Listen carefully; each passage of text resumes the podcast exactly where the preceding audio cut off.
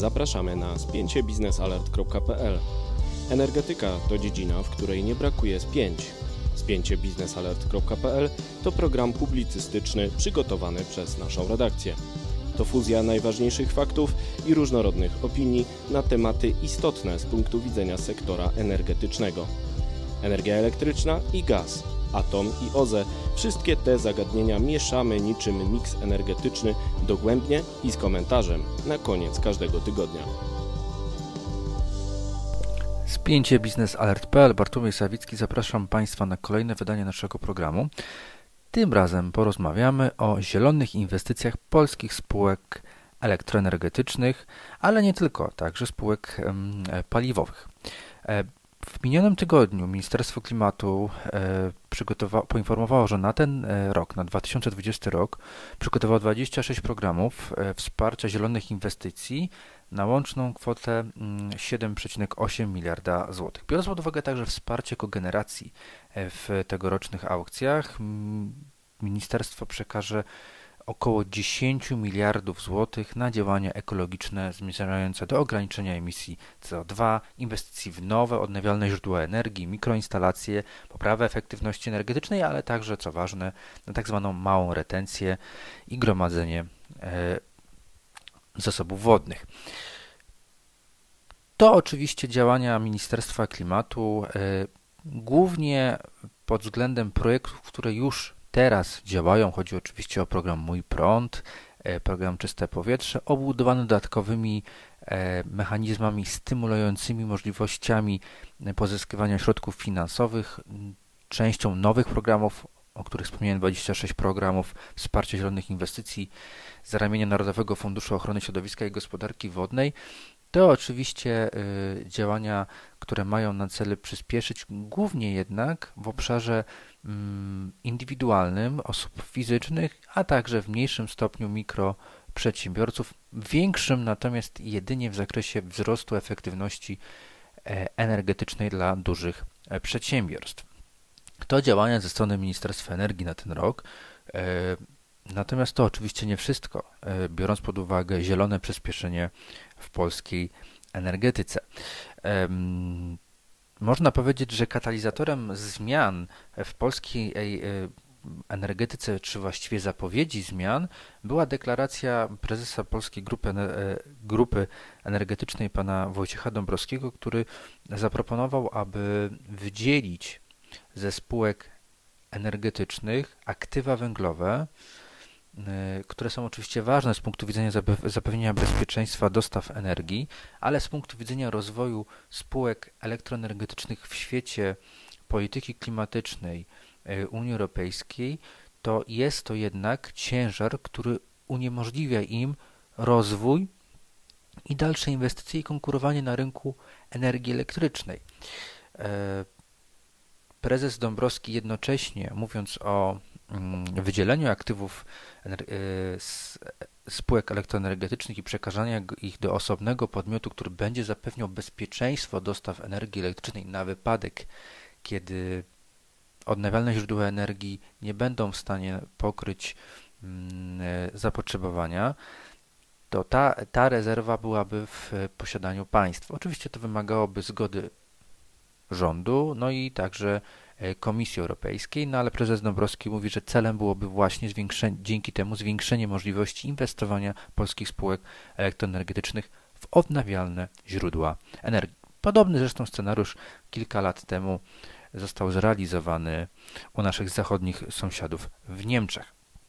To oczywiście nie, nie, jedyny pomysł PGE, jeśli chodzi o zielony zwrot. Sztandarowym projektem E, zielonych inwestycji Polskiej Grupy Energetycznej to są morskie farmy wiatrowe. Spółka chce mieć do 2030 roku 2,5 GW e, mocy zainstalowanych w dwóch projektach. E, trzeci projekt o mocy około 1 GW ma być już realizowany i gotowy po 2030 roku, ale to, to oczywiście nie koniec, bo w tym, już w tym momencie spółka finalizuje mm, budowę projektów e, farm wiatrowych na lądzie o mocy 100 MW.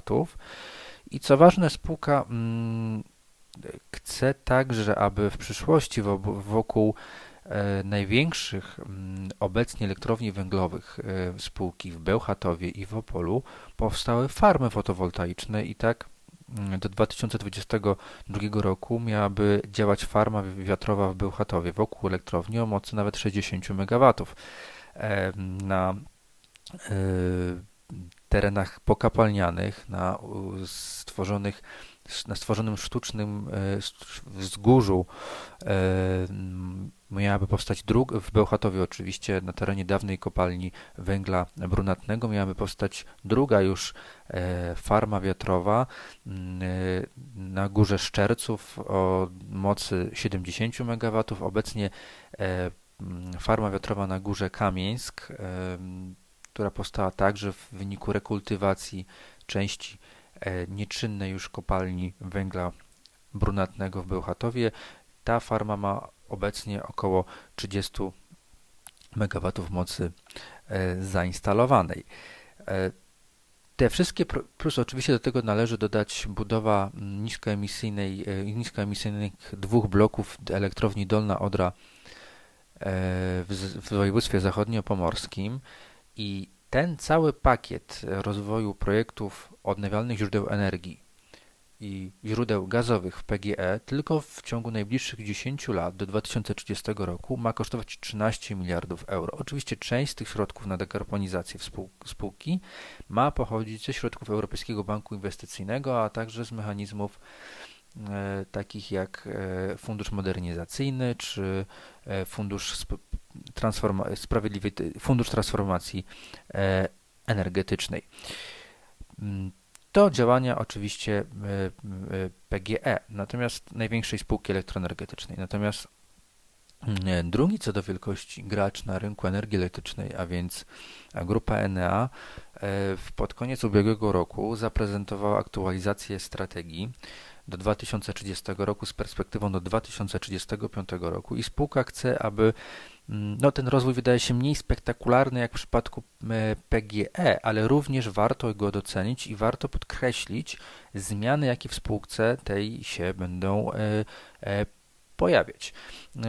Enea w przeciwieństwie do PGE nie mówi, kiedy wycofa się z węgla. Polska Grupa Energetyczna mówi, że powinno to się stać za perspektywie 20-25 lat, e, a więc e, horyzont 2050 roku w przypadku Polskiej Grupy Energetycznej powinien zostać zrealizowany. ENA nie mówi e, o takich datach, mówi raczej o terminach bliższych, które jej zdaniem są bardziej możliwe do przewidywania, jeśli chodzi o budowę potencjału odnawialnych źródeł energii i źródeł gazowych, mniej emisyjnych niż źródła węglowe.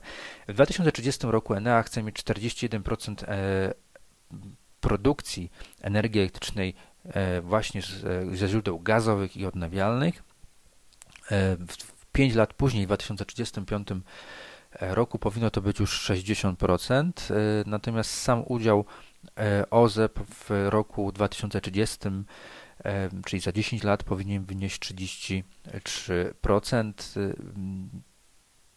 Spółka poza źródłami e, gazowymi e, w, mm, docelowo w, w elektrowni w Kozienicach, gdzie starsze bloki e, węglowe mają być w przyszłości zastępowane właśnie blokami gazowymi. Poza tym projektem Enea mówi o projektach fotowoltaicznych, biomasowych w elektrowni połaniec, biogazowniach i morskich farmach wiatrowych. I dlatego też spółka mm, w minionym w poprzednim tygodniu podpisała list intencyjny z jednym z największych graczy na rynku źródeł odnawialnych, w tym także morskich farm wiatrowych z niemiecko-hiszpańskim koncernem Iberdola.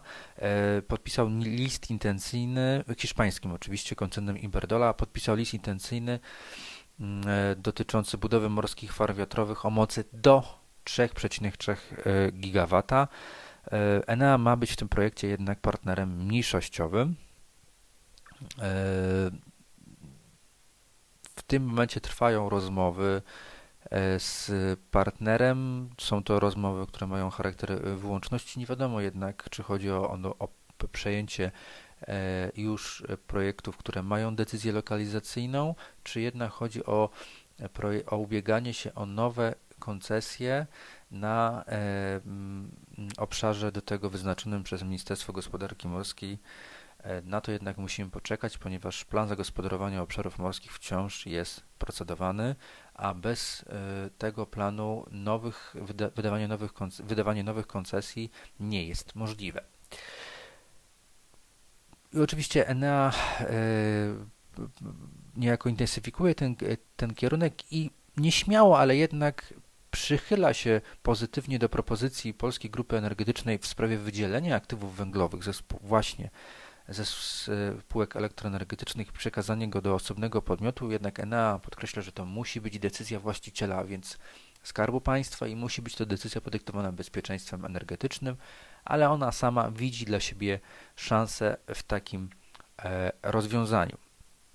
E, warto także oczywiście podkreślić kierunki rozwoju e, grupy Tauron, która wyda, wydaje się, że jest w najbardziej trudnej sytuacji, jeśli chodzi o udział aktywów węglowych w produkcji energii elektrycznej, a także biorąc pod uwagę problemy w uruchomieniu nowego bloku węglowego w elektrowni Jaworzno. Te problemy mają być rozwiązane E, jesienią i wówczas no, pro, projekt ma w końcu e, na zasadach w pełni komercyjnych dostarczać energię do systemu elektroenergetycznego. E, no ale spółka także w ubiegłym roku przedstawiła mm, nowe kierunki strategiczne, które zakładają, że grupa Tauron ma w 2025 roku mieć w swojej strukturze produkcyjnej źródła nisko i zeroemisyjne wielkości 30%, a 5 mm, lat później, a więc w 2030 roku ma to być już 60%.